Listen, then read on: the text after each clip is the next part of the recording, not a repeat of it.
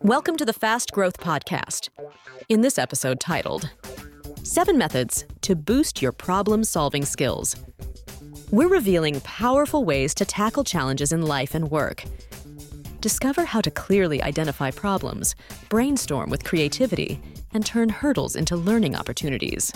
These seven steps are your toolkit for effective problem solving in any situation. And guiding us on this journey is Bayo, the creator of the Fast Growth Podcast. Get ready to transform your approach to solving problems and spur your professional and personal growth. And now, here's Bayo with seven methods to boost your problem solving skills. Going through a personal or work related challenge can sometimes feel overwhelming. Maybe I should change that to can often feel overwhelming. But with the right tools and mindset, we can transform these challenges into chances for growth. Hello and welcome. It's Bayo here with another episode of the Fast Growth Podcast, where we dig into and simplify topics that change and transform lives. Now, in this episode of the Fast Growth Podcast, I'll introduce you to seven straightforward and deceptively simple methods to sharpen your problem solving skills and that you can use in your professional or personal life. Now, by applying these techniques, you'll be better equipped to face difficulties with a clear mind, innovate solutions, and a confident attitude. That's my guarantee to you. So, if you're ready, let's delve in and learn how to take on challenges effectively. So, the first thing, remember, there are seven things, seven methods here. One is to define the problem clearly. Before diving into solutions, it's essential to understand the problem thoroughly.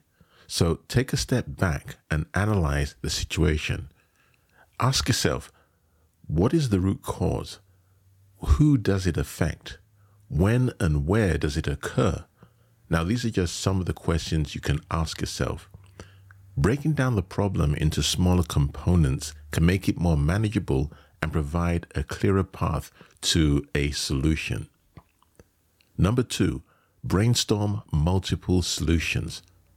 Once you've defined the problem, brainstorm as many solutions as possible. And here, I want to encourage you to, when you're doing this, encourage a free flow of ideas without judgment. Sometimes, what I found is that the most unconventional ideas can lead to the best solutions. And this is both in a personal setting or a professional setting. So it's beneficial to involve different perspectives as diverse teams and types of people can offer varied viewpoints and creative approaches. So that was number two brainstorm multiple solutions. Three, visualize the problem. Now, there's a saying which you've no doubt most likely heard, which is a picture is worth a thousand words. Creating a simple visual representation, such as a flowchart, a mind map, or a diagram, can help in understanding complex problems. And not only that, what I've found is that additionally, visualization can provide clarity. It can show relationships between different components and highlight potential areas of concern. So this is something like if you, and you don't need to be an artist to do this, by the way to visualize the problem. It's something that allows us to unpack whatever's in our brain that we may not be able to articulate in words. Number four, prioritize and evaluate solutions. After brainstorming, review the list of potential solutions, rank them based on feasibility, impact, and resources required, and then finally consider potential risks and benefits associated with each solution. So you're doing this to prioritize and evaluate the solutions, and you do this after brainstorming.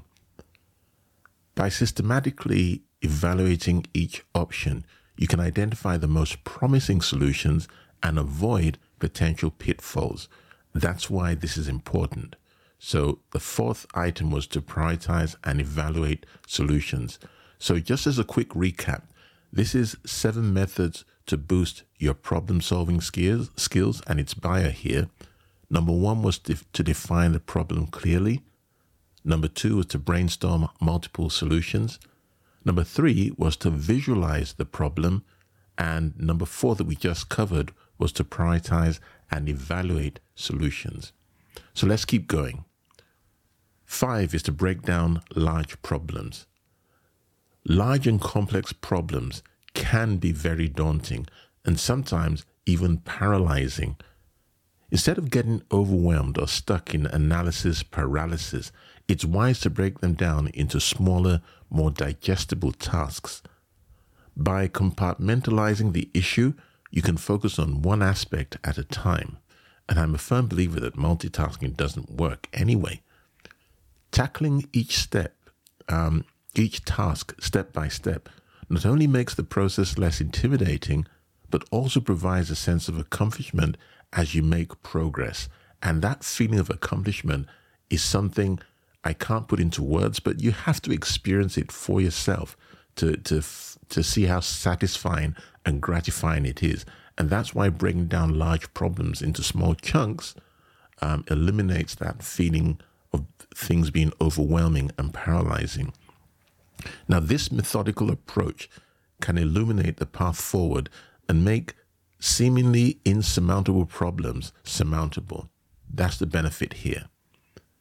Six is to seek feedback and collaborate. One of the sayings, again, I'm sure that you've heard, is that two heads are often better than one. And in some cases, even more can be merrier. When grappling with a problem, don't hesitate to discuss potential solutions with peers, mentors, or experts in the field. By pooling knowledge and experiences, you can tap into a reservoir of diverse perspectives. Their feedback can provide valuable insights. It can identify blind spots that you might have missed. And again, in professional settings, this has happened to me. In my personal life, this often happens to me. And you get that feedback, and these folks can offer alternative, perhaps more efficient approaches. Remember, Collaboration is more than just working together.